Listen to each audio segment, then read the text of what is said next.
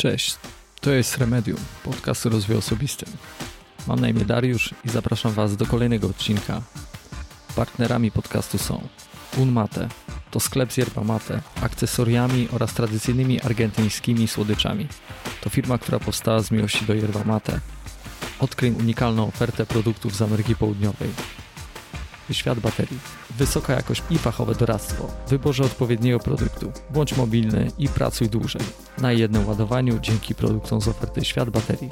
Chciałbym jeszcze wspomnieć e, o jednej firmie, z której oferty korzystam od samego początku, kiedy ten podcast działa. E, Jest to firma Zenbox, e, hosting, domeny, poczta, e-mail. Polecam, gdyż dla mnie jest to szybka, profesjonalna pomoc. A czego chcieć więcej od dostawcy hostingu? 24 godziny na dobę zawsze pomogą fachowcy, mnisi, jak o sobie mówią. Hosting bez zmartwień. Zenbox.pl. Gorąco polecam. Jeśli interesują Cię tematy warte uwagi, ludzie, rozwój osobisty, ciekawe historie, ten podcast jest właśnie dla Ciebie. Zapraszam. Są takie momenty dnia, które lubię najbardziej. Które lubię najbardziej. To moje remedium. Podcast o rozwoju osobistym.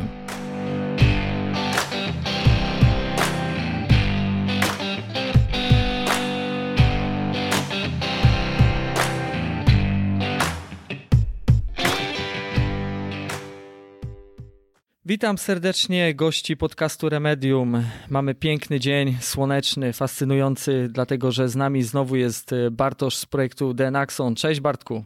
Cześć Darku, dobrze Cię widzieć. Dzisiaj rozjaśnię promieniami słonecznymi troszkę Twój dzień. O czym będzie odcinek?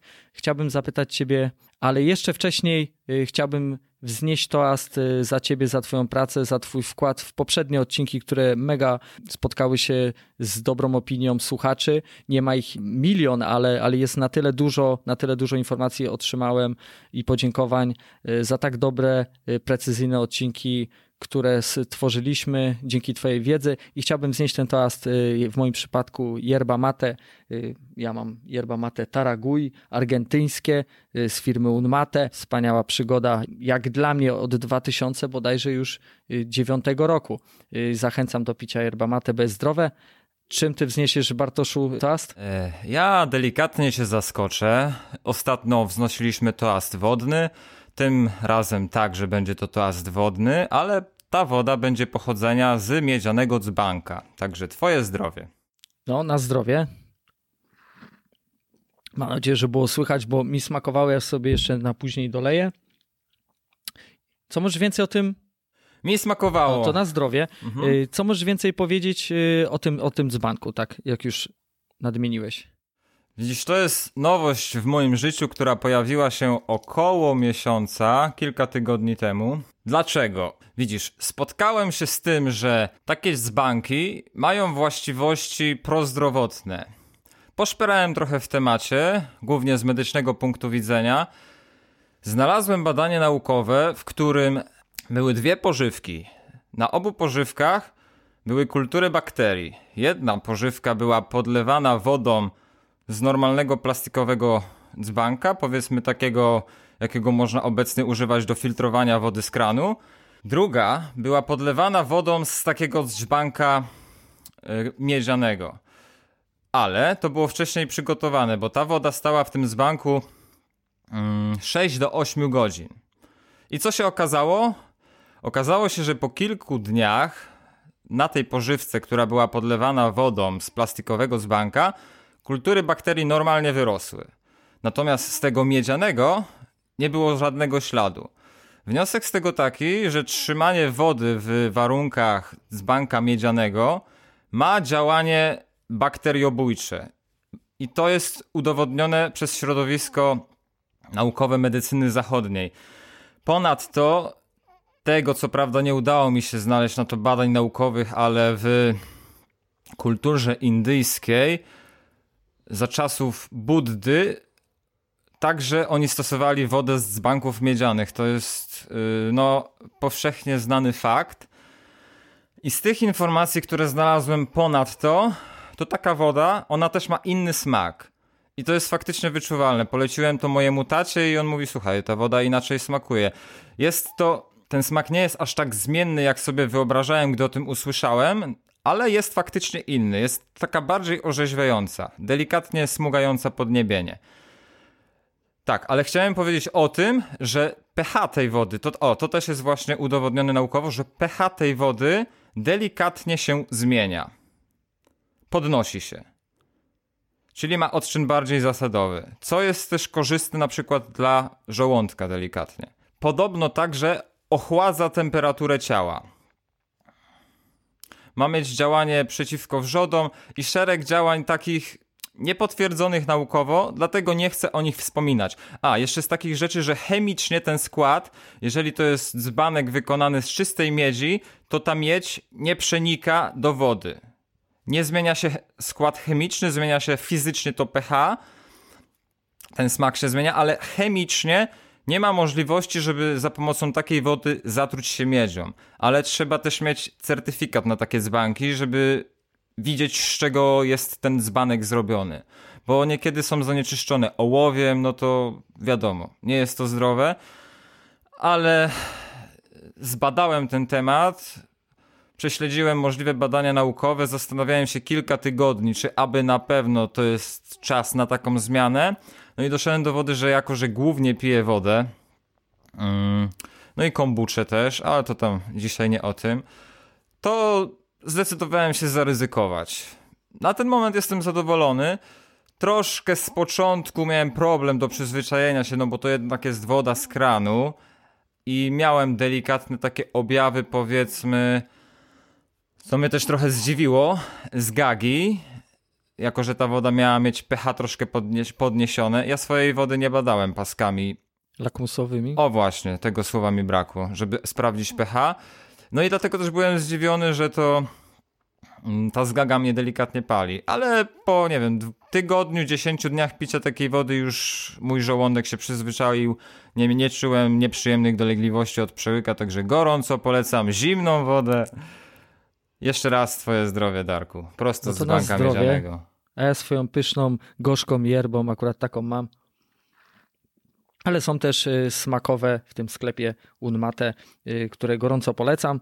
Ja lubię, ja lubię bardziej gorzką, ale też można w wersji zimnej terere. Jestem ciekaw, jakby z takiego dzbanka ta, ta, ta zimna yerba albo, albo nawet y, z tego kubeczka, takie, bo też są kubeczki miedziane, widziałem, smakowała yerba. No, trzeba sprawdzić, jak ktoś jest sprawdził albo próbował, może w komentarzu napisać swoje przygody z takim, z takim naczyniem, jakim jest właśnie dzbanek bądź kubek miedziany. A my wracamy do naszego podcastu, bo y, teraz na tapetę chciałbym wrzucić pytanie, które zostało zadane przez Ciebie, Bartku, do słuchaczy, aczkolwiek nikt nie pokusił się o tą odpowiedź, więc postanowiliśmy wspólnie z Bartkiem, że Bartek odpowie na to pytanie i może później znajdzie się kolejne. Y, także proszę Cię, Bartku, o te pytanie. I odpowiedź. Który układ, jeśli chodzi o autonomiczny, czyli ten niezależny od woli, przypominam, jest współczulny i przywspółczulny, był pierwszy? Takim razie powiem troszkę o genezie tego, skąd to się wzięło. I od razu powiem, że naukowo pierwszy układ, jaki został opisany, był układ współczulny. Wzięło się to od badania zwłok, tak? No bo anatomicznie, żeby coś zbadać, coś stwierdzić w organizmie, trzeba było przygotować preparat pośmiertny, no i pogrzebać w tym ciałku troszkę, żeby wiedzieć co i jak. Układ współczulny, który w organizmie głównie składa się z tak zwanego pnia współczulnego, on ciągnie się wzdłuż kręgosłupa od końca, powiedzmy, od samego początku odcinka piersiowego, czyli właśnie chciałem powiedzieć od końca odcinka szyjnego. Teraz też powiem, w jaki sposób można zlokalizować na swoim kręgosłupie. Mianowicie, jak troszkę pochylimy głowę do przodu i chwycimy sobie rękę na szyję, po, będziemy podążać wzdłuż linii kręgosłupa, to jest taki wyrostek. Y, pierwszy, najbardziej wystający wyrostek od góry to jest wyrostek siódmego kręgu szyjnego.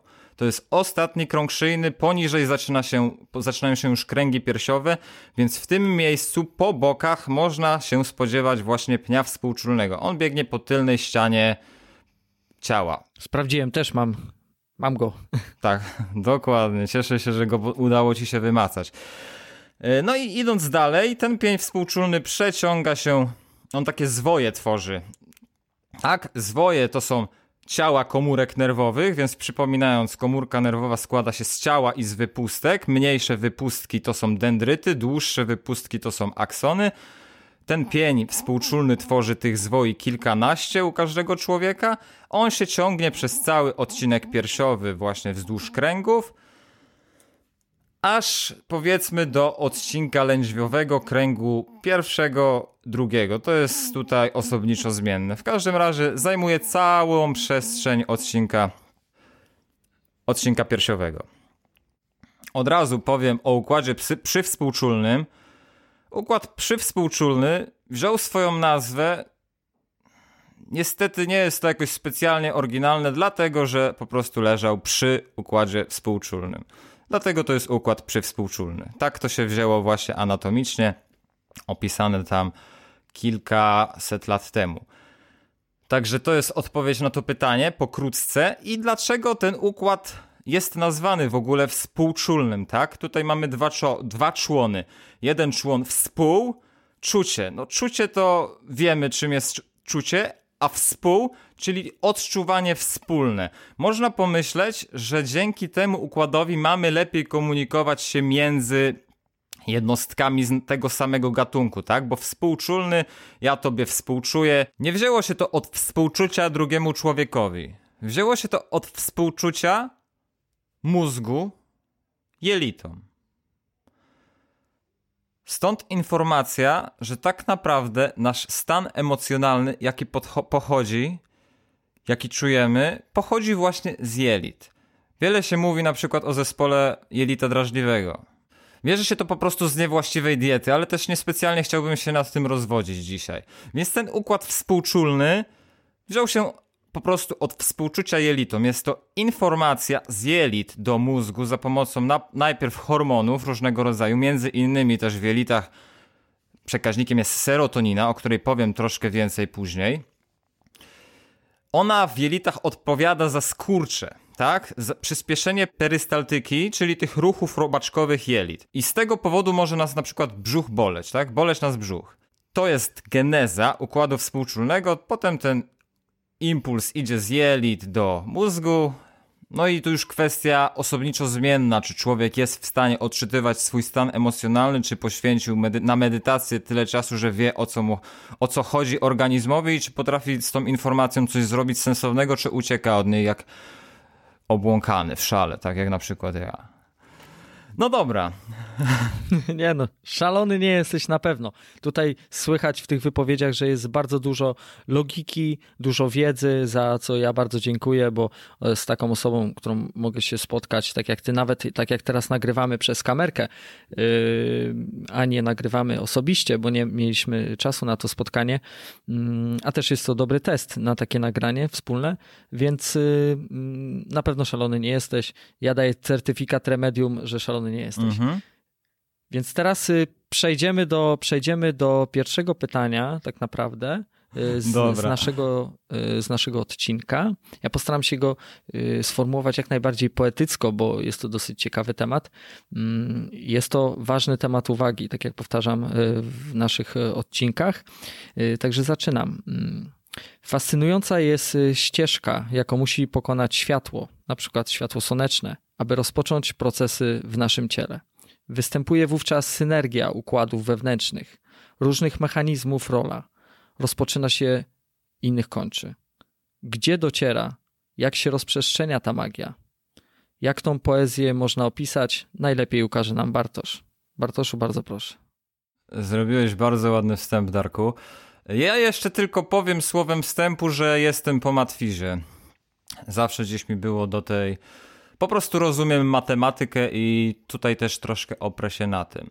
Znaczy, przygotowując się do tej rozmowy, zadałem sobie pytanie: dlaczego światło? Dlaczego światło niebieskie? Możliwe, że ktoś już nad tym z Was się zastanawiał. Zacznę od tego, dlaczego niebo jest koloru niebieskiego. Ano, mianowicie dlatego, że jak pewnie wszyscy wiemy, wartość prędkości światła jest stała. Wynosi ona około 300 tysięcy kilometrów na sekundę, czyli jest to bardzo duża prędkość. Ale Nie dla każdej fali jest ono takie samo, ponieważ z fizyki pamiętam, że wzór na falę światła, na lambdę, albo może zacznę od prędkości, bo to są metry na sekundę, tak? Czyli V, czyli nasza prędkość, to jest S przez T. W tym wypadku S jest lambdą, czyli lambda będzie V razy T. T to jest czas. Jeżeli będziemy chcieli obliczyć czas, w tym wypadku czas, jaki jakiego potrzebuje światło, żeby przebyć drogę od Słońca do Ziemi, wyjdzie nam wzór lambda przez prędkość. To będzie nasz czas. Wiemy, że widmo światła widzialnego jest, zaczyna się, yy, znaczy może poniżej tego widma jest nadfiolet, to są wartości dla lambdy poniżej 300 nanometrów. Tak myślę, że to była cząsteczka nano, czyli 10 do minus 9. Światło niebieskie jest około 400 nanometrów. Później jest zielone, tak, mamy pomarańczowe, żółte po kolei są aż do czerwonego i co jest dla mnie też śmieszne, po, powyżej 800 nanometrów jest tak zwany podczerwień. Co yy, na początku myślałem, że ta podczerwień będzie miała mniejsze wartości długości fali. No ale w każdym razie, wracając do tego, ta lambda, jak jesteśmy w stanie sobie zobaczyć, światło niebieskie jest na dole tego przedziału, tak? Czyli jest y, ta fala jest stosunkowo krótka, jest krótsza niż fala czerwona. Więc jeżeli podstawimy mniejszą wartość do licznika, czyli to 300 i podzielimy przez prędkość światła, czyli te 300 tysięcy kilometrów na sekundę, to Łatwo jest spostrzec, że czas, jaki potrzebuje światło niebieskie na przebycie drogi od Słońca do Ziemi jest krótszy niż jakie będzie potrzebowało światło czerwone, tak? Ponieważ ta fala jest co najmniej dwa razy dłuższa. Widzisz tę zależność. Wytłumaczyłem to dość jasno. I to jest tylko wyłącznie moja hipoteza, bo nigdzie nie znalazłem mm, potwierdzenia na nią, znaczy, to jest potwierdzone jest to, że dlatego jest niebo niebieskie. I na tej samej zasadzie, że to właśnie do oka ludzkiego światło niebieskie najkrótszego czasu potrzebuje, żeby się dostać, to właśnie to światło niebieskie jest głównym regulatorem rytmu okołodobowego nie tylko człowieka. Czyli to jest ta nasza droga od kosmosu przez atmosferę aż do oka. I co się dzieje dalej? Wnika przez źrenicę w oku, pada na siatkówkę. Siatkówka notabene składa się z, z 10 warstw. Oszczędźmy sobie te warstwy, jakie to są. W każdym razie czopki i pręciki to są komórki światłoczułe. Czopki odpowiadają za widzenie barw, między innymi za widzenie właśnie niebieskiego koloru, pręciki za widzenie po zmierzchu. E, tutaj zaczyna się pierwszy neuron, tak? czyli pierwsze ciało komórki nerwowej, Przypominam, złożone komórka nerwowa, ciało komórki nerwowej, aksony dendryty. Następnie ta informacja, to światło, tutaj już jest modyfikacja z impulsu, yy, znaczy z informacji fotonu na impuls elektryczny. I jako taką porównanie, skoro już zacząłem mówić o prędkości, to impuls elektryczny w tym wypadku ma prędkość około 100 metrów na sekundę. Czyli ta zmiana jest diametralna, jest ogromna, tak? Ja nawet sobie nie jestem w stanie tego wyobrazić, jak bardzo ta prędkość nagle maleje. Następnie biorą udział też komórki zwojowe, które jeszcze są w siatkówce. To jest kolejny typ komórki nerwowej. One tworzą za pomocą aksonów właśnie, czyli tych długich wypustek, tak zwany nerw wzrokowy. Swoją drogą to jest drugi nerw czaszkowy. To pierwszy to jest nerw węchowy. Na tym poprzestańmy. Ten nerw wzrokowy idzie najkrótszą drogą do mózgu. Mamy dwoje oczu i nerwy wzrokowe na pewnym momencie swojej podróży krzyżują się, co nazywa się tak zwanym skrzyżowaniem wzrokowym. Na tym etapie zaznaczę, że nad tym skrzyżowaniem wzrokowym znajduje się tak zwane jądro nadskrzyżowaniowe. Tak anatomicznie to po prostu wynika. I to jądro jest właśnie głównym regulatorem rytmu okołodobowego. Za chwilę do niego wrócę. Następnie i teraz też uświadomiłem to sobie kilka dni temu, no bo zmusiłeś mnie do przemyśleń, za co się, no z czego się cieszę, no bo też zastanowiłem się bardziej nad tym, nigdy wcześniej nie wdałem się w taką refleksję. Otóż oko odpowiada poza tym, że tworzy nam projekcję rzeczywistości, którą widzimy, tak, tak jak ja teraz mogę ciebie zauważyć i rzeczy otaczające mnie, to to jest tak zwany szlak manifestacji rzeczywistości. To jest moja własna nazwa, z którą myślę, że no, łatwo jest ją po prostu przyswoić. Drugi szlak to jest już nazwa książkowa, to jest e, szlak energetyczny. Czyli szlak światła niebieskiego. I szlak manifestacji wzrokowej podąża do kory potylicznej. Kora potyliczna jest z tyłu głowy, tak? Za uszami to jest potylica. Swoją drogą, jak tam sobie podotykamy, to jest taka wyniosłość i to się nazywa guzowatość potyliczna. Yy, ta kora potyliczna. Troszeczkę anatomii. Tak, tak. Właśnie to jest moje spojrzenie na to. Poza tym, że spojrzenie matematyczno-fizyczne, to jeszcze anatomiczne. Dziękujemy. Bardzo dobrze obrazujesz, to wtedy można to zobaczyć y, w głowie, nie? Tak, tak. No, przygotowywałem się, żeby to było czytelne nie tylko dla mnie. Yy, ta kora potyliczna to tak zwana kora wzrokowa. Tam znajdują się ośrodki wzroku, czyli na przykład jak ktoś się uderzy w tył głowy, potem może nie dowidzieć. I na tym poprzestańmy, bo to światło niebieskie tutaj nie zdąża. Światło niebieskie robi inną drogę.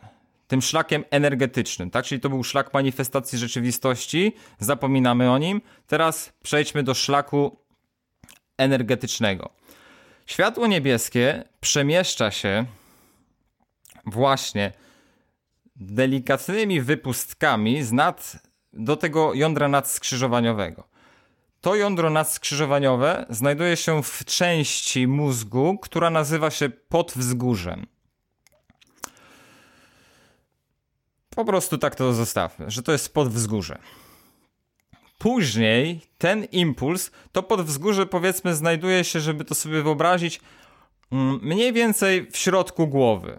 Tak, na wysokości oczu, powiedzmy gdzieś na wysokości uszu i oczu. W tym punkcie, jak się przetną te dwie płaszczyzny, to w tym miejscu jest to skrzyżowanie wzrokowe. Później z tego jądra jeszcze przechodzi do jądra przykomorowego i też o nim po prostu tylko wspomnę, że tak jest. Idzie ten, te, ta informacja, ciągle to jest ta prędkość powiedzmy około 100 metrów na sekundę, przypomnę idzie w tył głowy, delikatnie w dół do tak zwanego tyłomózgowia i rdzenia przedłużonego. I teraz też nie bez przyczyny wspomniałem wcześniej o tym wypustku, o, te, o tej wypustce e, siódmego kręgu szyjnego. Mniej więcej na tej wysokości jesteśmy potem sobie w stanie zlokalizować kilka kręgów wyżej do powiedzmy czwartego, trzeciego kręgu. W tym miejscu jest tak zwany zwój szyjny górny. I to jest jeden ze zwojów układu autonomicznego. Ten impuls musi pokonać tę drogę, żeby w tym miejscu przejść na informację chemiczną przekazywaną za pomocą noradrenaliny. Tak? To jest jeden z hormonów wydzielanych też między innymi przez nadnercza, a być może powiem coś więcej później o tym. I ta prędkość w tym miejscu również diametralnie się zmniejsza, bo wówczas jak mieliśmy te 100 metrów na sekundę, to tutaj jest to kilka metrów na sekundę. Czyli powiedzmy. A chciałbym zapytać, czy y, w tym działaniu najpierw y, jest działanie noradrenaliny, a później adrenaliny? Ona jest przed? Nie, w tym wypadku jest to tylko noradrenalina. Adrenalina występuje w innych miejscach ale występuje takie momenty, w których najpierw jest działanie noradrenaliny, a później dopiero adrenaliny? Wiesz co, tu byśmy musieli się bardziej wgłębić w pracę układu współczulnego, bo adrenalina jest zarezerwowana dla konkretnych jego miejsc. Dobrze. To, to może nie Przepraszam za tą dygresję, tak chciałem wtrącić, by coś mi się przypomniało. Jasne. Dziękuję. Hmm? Mhm. Dobra, i tak, ta noradrenalina, też mogę od razu powiedzieć o tym, że to są receptory adrenergiczne, tak zwane alfa i beta. I to, co się teraz dzieje, dzieje się w tak zwanej szyszynce. Czyli ta noradrenalina spokojnie się dostała do naszej szyszynki, czyli wróciła z powrotem do, w okolice potylicy. No, czyli najpierw musiało zejść na dół, żeby doszło do mm, przełączenia informacji elektrycznej na informację chemiczną, hormonalną. To pokazuje też, że układ nerwowy i układ i układ endokrynologiczny, czyli układ endo to jest wewnątrz, krynia to jest wydzielanie, a logia to jest nauka, czyli układ endokrynologiczny, czyli układ wydzielania wewnętrznego, czyli ten hormonalny i właśnie nerwowy są ze sobą ściśle powiązane. Nie da się rozpatrywać ich odrębnie. Wracając do szyszynki. Szyszynka produkuje melatoninę. Mm, mam też takie wrażenie, że wspominałem już o tym w poprzednim podcaście, że serotonina i melatonina to są takie hormony mm, bracia bliźniacy, że się tak wyrażę. Bo z serotoniny powstaje melatonina. Właśnie ten proces ma miejsce w szyszynce. Zaraz powiem dokładnie, jak to się odbywa. Czyli właśnie z tego procesu przekazywania impulsów, przekazywania informacji, właśnie najpierw w przestrzeni zewnętrznej, później bardzo wiele się działo, było bardzo wiele tych elementów wewnątrz mózgu człowieka, a nawet poza nim, bo jeszcze w szyi były zwoje. Teraz dochodzimy do tak zwanego metabolizmu komórkowego, czyli dzieje się to wszystko na poziomie komórek, to tak są zwane pinealocyty. Pineal to się wzięło od sosny, bodajże z tego co pamiętam. Przyszynka pewnie przypominała szyszkę sosny. Więc w tych pinealocytach, w naszej szyszynce, dochodzi najpierw z zewnątrz komórki, tak jak komórka jest otoczona przez błonę komórkową, to z zewnątrz jest pozyskiwany tak zwany tryptofan. Jest to, jedna z, e, jest to jeden z aminokwasów, które między innymi można pozyskać z bananów. Tryptofan po przejściu przez błonę komórkową dochodzi do tak zwanej hydroksylacji. Z punktu widzenia chemicznego, hydroksylacja to jest przyłączenie grupy OH, czyli grupy tlenu i wodoru. Dochodzi do hydroksylacji przy piątym atomie, to jest mm, przy piątym atomie węgla. Powstaje najpierw 5-hydroksytryptofan. Kolejna modyfikacja to jest 5-hydroksytryptamina i to jest właśnie nazwa chemiczna serotoniny. Później jest jeszcze, powstaje jedna substancja i na końcu jest melatonina. Czyli to jest taki proces. I zastanówmy się, co może tutaj pójść nie tak, bo w organizmie wszystko jest bardzo newralgiczne. Gdy na przykład występuje stan zapalny, co jest bardzo częste przez to, że doszło do masowej produkcji żywności, która często powoduje wzburzenie w jelitach, tak, o których mówiłem dzisiaj już troszkę. Te jelita, tam też była serotonina, i te jelita się wzburzają, one tam się kotłują, tak? To jest informacja, że coś jest nie tak. My często te informacje ignorujemy, no bo takie jedzenie, fast foody są szybkie, tak?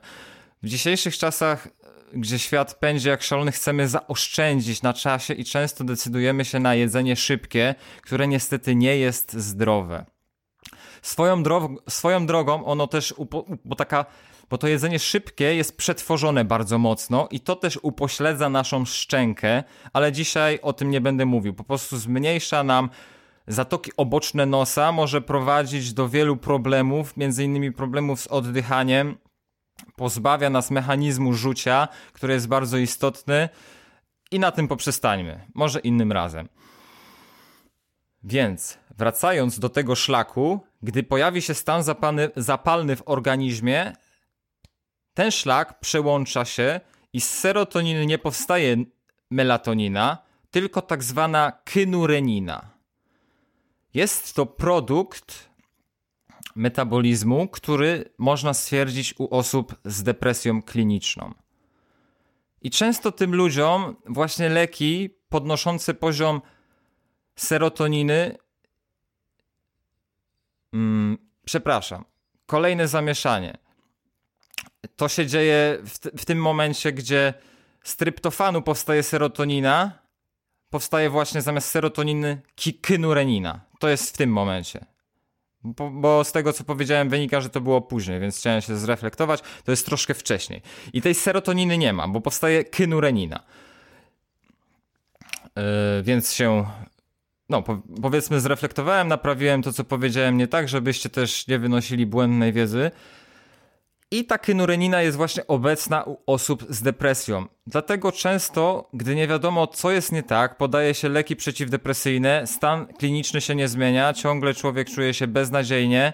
Może się okazać, że gdy sprawdzimy parametry stanu zapalnego, czyli na przykład takim parametrem jest CRP, czyli C-reactive protein, białko C-reaktywne, ono może się wówczas okazać troszkę podwyższone i to jest no, jest to informacja, że jest przewlekły stan zapalny w organizmie, dlatego nie będziemy się czuli lepiej, no bo nasz ta wajcha została przestawiona i serotonina nie powstaje, tylko powstaje kynurenina.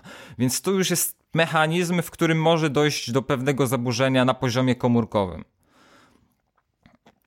I żeby tutaj reagować, no trzeba mieć już pewną wiedzę wyspecjalizowaną. Dobrze. E, taka krótka dygresja, że może pójść coś nie tak. Hmm. Wracając do melatoniny. Jej cykl dobowy albo okołodobowy, bo ta nazwa jest bardziej prawidłowa, wygląda w ten sposób, że krzywa jest mniej więcej w godzinach porannych w godzinach porannych jest niska, około godziny 18 zaczyna powoli się podnosić. Około godziny 21 podnosi się już gwałtownie, osiąga swój szczyt do godziny 24 i to apogeum utrzymuje się około godziny jeszcze trzeciej, czwartej, gdzie powoli zaczyna spadać poziom melatoniny i można powiedzieć, że z pierwszymi promieniami słońca dochodzi do jej gwałtownego wyciszenia.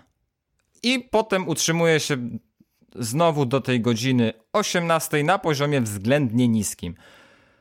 Mówię o warunkach oczywiście naturalnych, niezmienionych przez sztuczne światło, którego jest w dzisiejszych czasach tak bardzo wiele.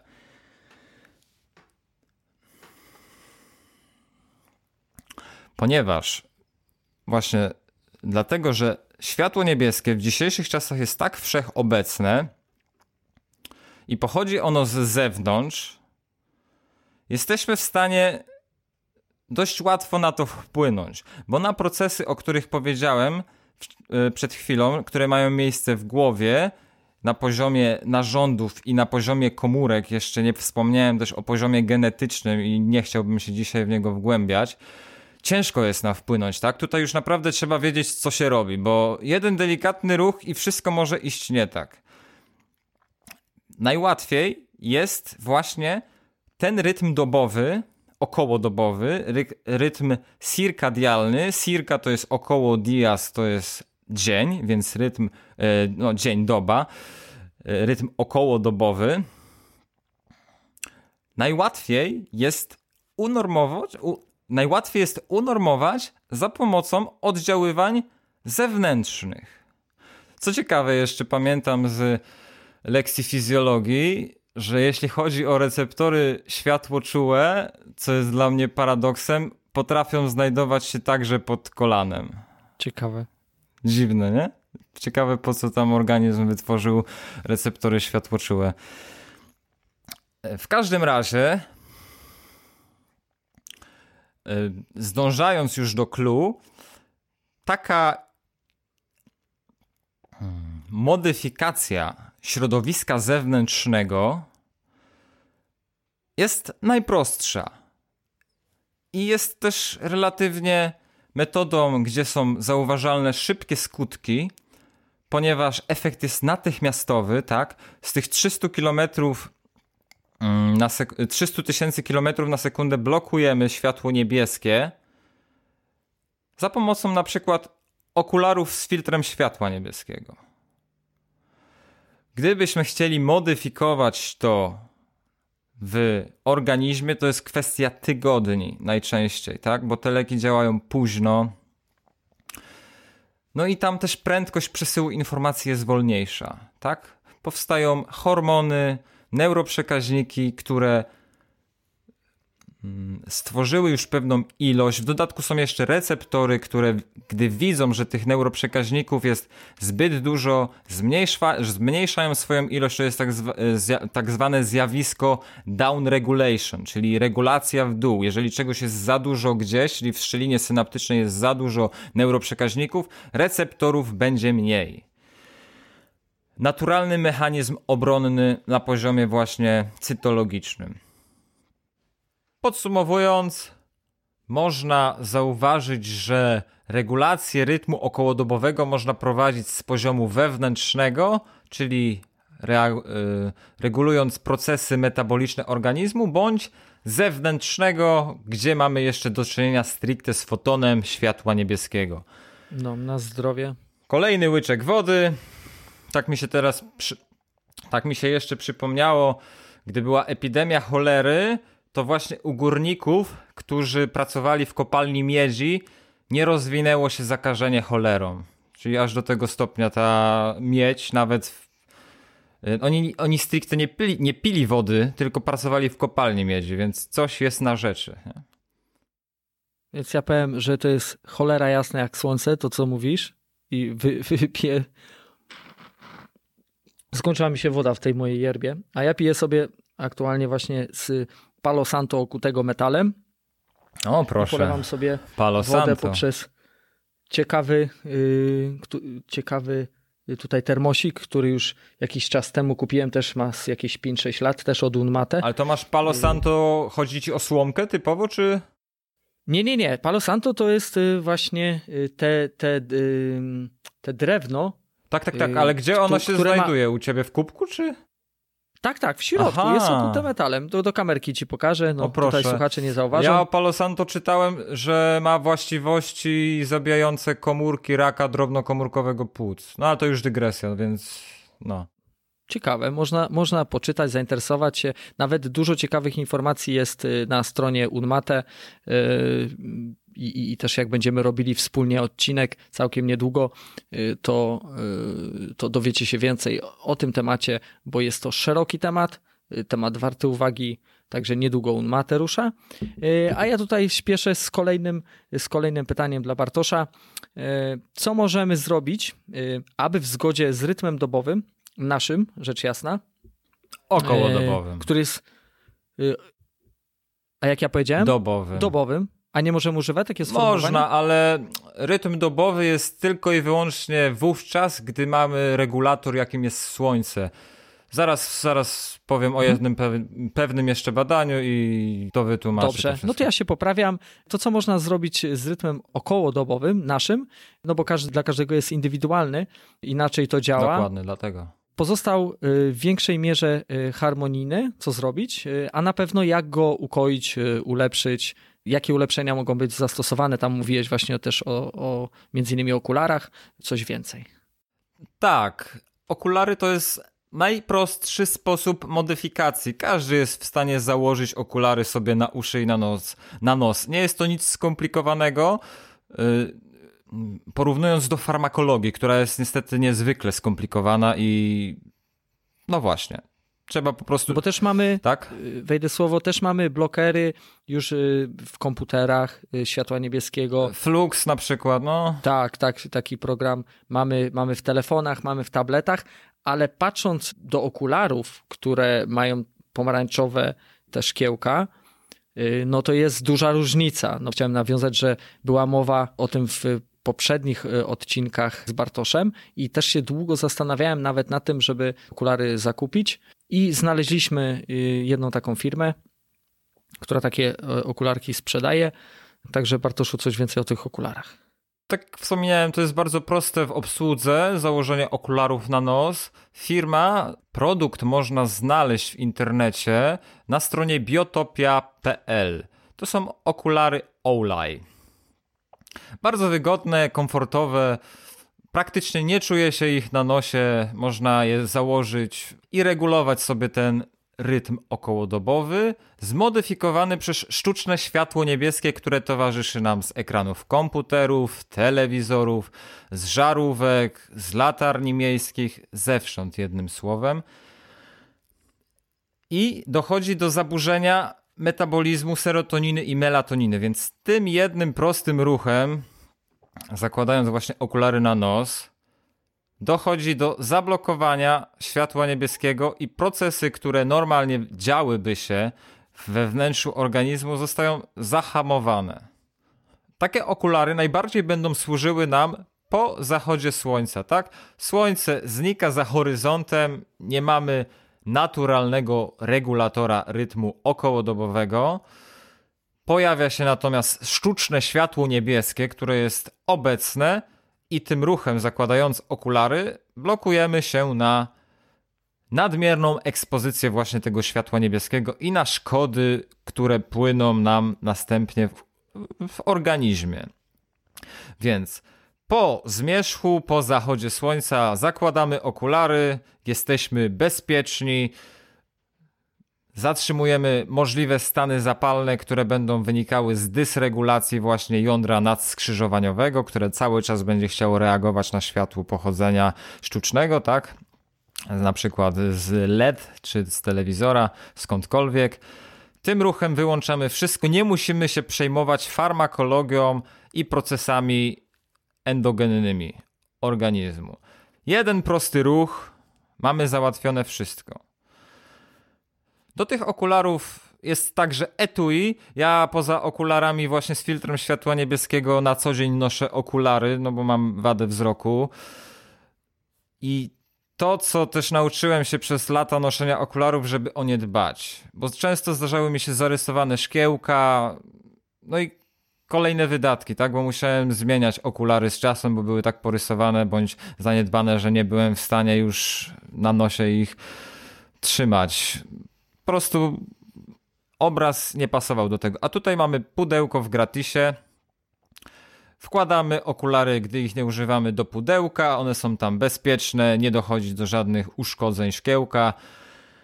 Także to jest kolejny, mm, kolejny plus, tak? Można schować sobie do etui. Nie musimy się przejmować, że coś się zadzieje z nimi, mm, czego byśmy nie chcieli, gdy akurat nie będziemy z nich korzystali. A ja tylko dodam jeszcze, są różne firmy na rynku. No akurat my wybraliśmy tą, zastanawialiśmy się, bo jest troszeczkę tych, tych, tych firm, akurat wybraliśmy tą firmę. Bardzo lekkie, yy, powiedziałbym nawet elastyczne, bo teraz trzymam je w dłoni. Są certyfikaty odpowiednie. Podlinkujemy też, yy, można poczytać pełny certyfikat naukowców, którzy sprawdzili, yy, którzy odpowiednimi przyrządami pomiarowymi sprawdzili te okulary i potwierdzają, że tak naprawdę blokują w pełni y, w 100% y, to światło. Kilka dni już je używamy z moich odczuć. Troszeczkę ciężko się przyzwyczaić do tego, y, że nagle jest inny kolor przed naszymi oczami się ukazuje, ale można się do tego przyzwyczaić już, już troszeczkę lepiej jest, ale na pewno później za jakiś czas y, przekażemy więcej informacji dotyczących tego, jak to wpłynęło akurat na nas, no bo każdy człowiek jest inny, każdy ma inne potrzeby, każdego inaczej to działa. Ta firma y, Okosowy, czyli All Eye, no, jest ciekawą firmą i przedstawia dobry produkt. No, y, nie zakupiłbym takich okularków razem z Bartkiem, gdybyśmy nie uważali inaczej. To prawda. Akurat my kupiliśmy takie okulary. Zachęcamy, żeby sprawdzać różne produkty, żeby poczytać, pointeresować się i wybrać swój produkt, który będzie działał. Warto sprawdzać zawsze, czy tak naprawdę jest to produkt pełnowartościowy, y, bo my tutaj nie jesteśmy po to, aby reklamować, tylko po to, żeby zachęcić y, do działania, do przedstawienia tego, y, że występuje taki problem, jak zapobiegać pewnym problemom, bo po co lepiej zapobiegać niż leczyć, a tutaj dalej. Tak, dokładnie. Oddaję głos Bartkowi już. Profilaktyka, przede wszystkim profilaktyka. E, właśnie też mm, my po prostu wam radzimy, że warto się tym zająć, bo później na stare lata zobaczymy, że tych problemów niestety nagromadziło się więcej i reakcja wówczas nie będzie już taka prosta jak założenie okularów na nos. I tak jak Darek tutaj powiedział, że sprawdzanie różnych produktów w internecie, w tym przypadku tych okularów, ja nawiążę także do tego, co mówiłem na początku, o miedzianym dzbanku. Zastanawiałem się naprawdę no bardzo długo i przekopałem wszystko, co znalazłem w internecie na temat tych miedzianych dzbanków, żeby mieć stuprocentową pewność, że nie jest to decyzja po, mm, nie jest to decyzja podjęta pochopnie, że będą z tego płynęły wymierne korzyści dla mnie, dla mojego organizmu i że po prostu będę się czuł lepiej w swojej skórze sam ze sobą. W taki sposób chciałem to właśnie podsumować. Kolejny łyk wody. Dobrze, tak samo yerba idzie. Tym razem to ja zadam pytanie Tobie, Darku. Ciekawi mnie, jaka padnie odpowiedź. Pytanie brzmi: Kiedy jest najwięcej wypadków samochodowych? Jaki dzień w roku? Chodzi o dzień w roku konkretny. Statystycznie jest to każdego roku ten sam dzień. Mi się wydaje, a nawet y, jestem pewien, że nasuwa mi się to jako pierwsza myśl, może tak dyplomatycznie podejdę, y, święto wszystkich świętych. Mm, powiem ci, że jesteś blisko, ale nie chodzi o święto wszystkich świętych. Chodzi o dzień, w którym czas letni jest przestawiany na czas zimowy. Tak? Kradną nam wtedy godzinę z doby. Ludzie no, no, no sorry, no nie przestawimy się z dnia na dzień, tak? No jest, nasze organizmy potrzebują czasu, żeby przy, przygotować się do zmiany takiej drastycznej jak skrócenie czasu doby o jedną godzinę. Wówczas ludzie są niewyspani i udowodnione naukowo jest, że deficyt snu częściej niż jazda pod wpływem alkoholu bądź innych substancji psychoaktywnych jest najczęstszą przyczyną wypadków samochodowych. I dzień właśnie zmiany czasu z letniego na zimowy, to znaczy się noc i dzień następujący po nim, jest co roku dniem, w którym jest najwięcej wypadków samochodowych. I teraz, czy warto jest aż tak modyfikować rytm człowieka, żeby uciąć tutaj godzinę, a tutaj godzinę dodać? Czy występuje, czy występuje tutaj jetlag? Wiesz co? Myślę, że nie byłoby to nadużyciem. Potrzebowa- potrzebujemy czasu, żeby wy, wyregulować ten, ten deficyt i myślę, że można nazwać tak, tak, takim małym jetlagiem. No, to, to by, nie byłoby to błędem. Porównanie to do jetlaga. Zamurowane. Dosyć ciekawa informacja. Nie spodziewałem się mm, odpowiedzi przyszła mi do głowy dość. No, kilka dni przed. Wczoraj w zasadzie stwierdziłem, że warto będzie to poruszyć, bo to myślę, że to jest dość istotne, mimo wszystko. Dobrze. Y, I właśnie tym akcentem chciałbym też przejść do rytmu rocznego. Tak, czyli jak mamy galaktykę, Słońce w środku, Ziemia krąży wokół Słońca, ale także obraca się wokół własnej osi. Jeden rytm trwa dobę, około doby, drugi trwa te 365 dni i jedną czwartą dnia. Jako ludzie, jako zwierzęta, jesteśmy również wrażliwi na zmiany okołoroczne, tak? I tutaj też chciałbym wspomnieć o tym, Chciałbym powiedzieć, że mamy miesiące, mamy pory roku, zima, wiosna, lato, jesień. Jesień, która właśnie nadchodzi, bo będzie już za trzy tygodnie, jest miesiącem, w którym liście z drzew opadają, z tych liści zaczynają, te liście zaczynają być rozkładane przez mikroorganizmy w glebie, zaczynają powstawać grzyby, ale póki jeszcze liście znajdują się na gałęzi, zmieniają, swoją zmieniają swój kolor na brązowy. I to jest bardzo ciekawe. Dlaczego tak jest? Dlaczego one też zmieniają swoją teksturę? Nie są już takie uwodnione, nie są takie giętkie, stają się bardziej papierowate, pomarszczone. Widać, że coś się z nimi dzieje. Na poziomie molekularnym to wszystko ma swoje podłoże w ruchu. Czyli tutaj jeszcze pokrótce powiem, że ruch jest przyczyną wszelkiego życia i dopóki się ruszamy, dopóki, dopóty możemy cieszyć się pełnią zdrowia. Co się, co się rusza w liściu? To samo, co rusza się w człowieku na poziomie molekularnym, mianowicie elektrony. Elektrony, przypomnę, jak mamy atom, jądro atomowe, w którym jest neutron i proton. Neutron jest ładunku neutralnego, proton jest dodatni. Wokół tego jądra są tak zwane powłoki elektronowe, czyli te cząsteczki o ładunkach ujemnych, które krążą sobie właśnie na tych powłokach wokół atomu. I to jest tak zbudowane, że ostatnia powłoka to jest tak zwana powłoka walencyjna. Organizm naturalnie, organizm człowieka, no w tym wypadku organizm liścia, bo to jest też pewien organizm, dąży do tego, żeby cały czas był przesył informacji.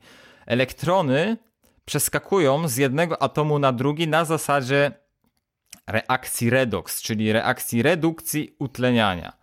Nie wnikajmy w to bardziej. Po prostu one sobie przeskakują z jednego na Ten proces też odpowiada za między innymi starzenie organizmu, ale nie chciałbym tutaj za bardzo wnikać, bo zeszłoby na tym zbyt dużo czasu. W każdym razie, wracając do liścia, z upływem miesięcy, z pojawieniem się jesieni, dochodzi do zaniechania. Może to jest niewłaściwe słowo, ale ten ruch elektronów powoli się wyczerpuje. E, one przeskakują z siebie, z jednego atomu na drugi, znaczy z jednej powłoki na drugą powłokę sąsiadujących atomów, dlatego że powłoka walencyjna, poza tym, że pierwsza ma dwa elektrony, e, to jest tych elektronów 8.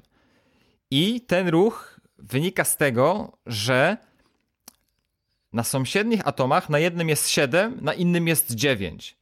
I tak sobie przeskakują uzupełniając właśnie ten ładunek.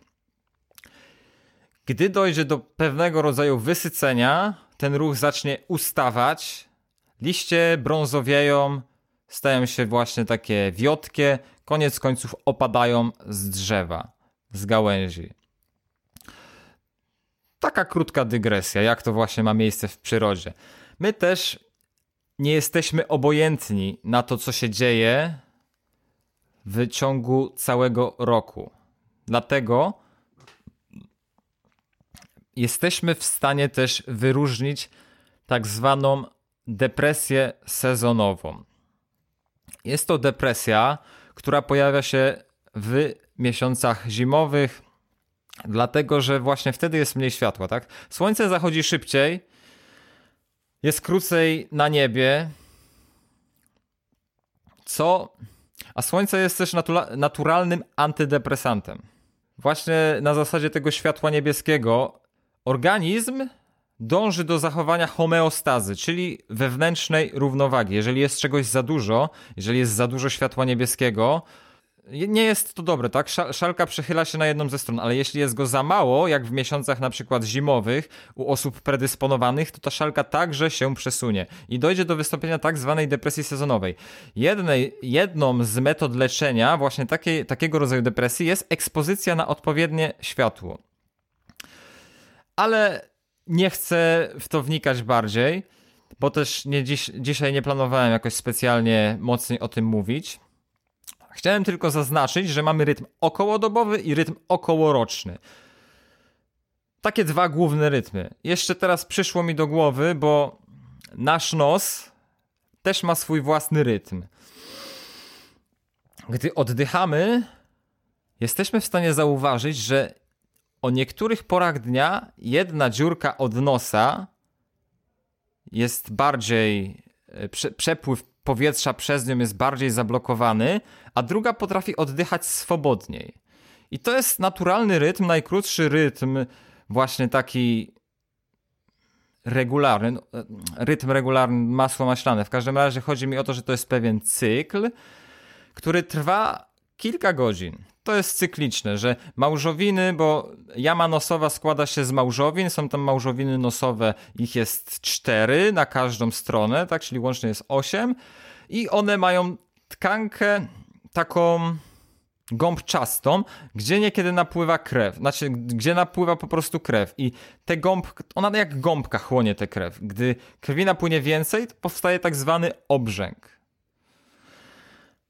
I to jest naturalne zjawisko. Jest to, co jest jeszcze ciekawe, każda dziurka od nosa odpowiada za inną. E, może inaczej to powiem. Lewa dziurka od nosa odpowiada za układ przywspółczulny, a prawa za układ współczulny. Więc już na poziomie nosa dochodzi do regulacji współczulnej, do regulacji autonomicznej. Taka też ciekawostka. Więc tych rytmów jest naprawdę dość dużo. Nawet na poziomie nosa. Ja sam, bo, bo dowiedziałem się o tej informacji około roku temu, no i było to dla mnie takie wow. Czemu nikt mi wcześniej o tym nie powiedział? No to wydaje się być dość istotne, a ja myślę, że coś tu się dzieje nie tak, kiedy nos po prostu żyje własnym życiem.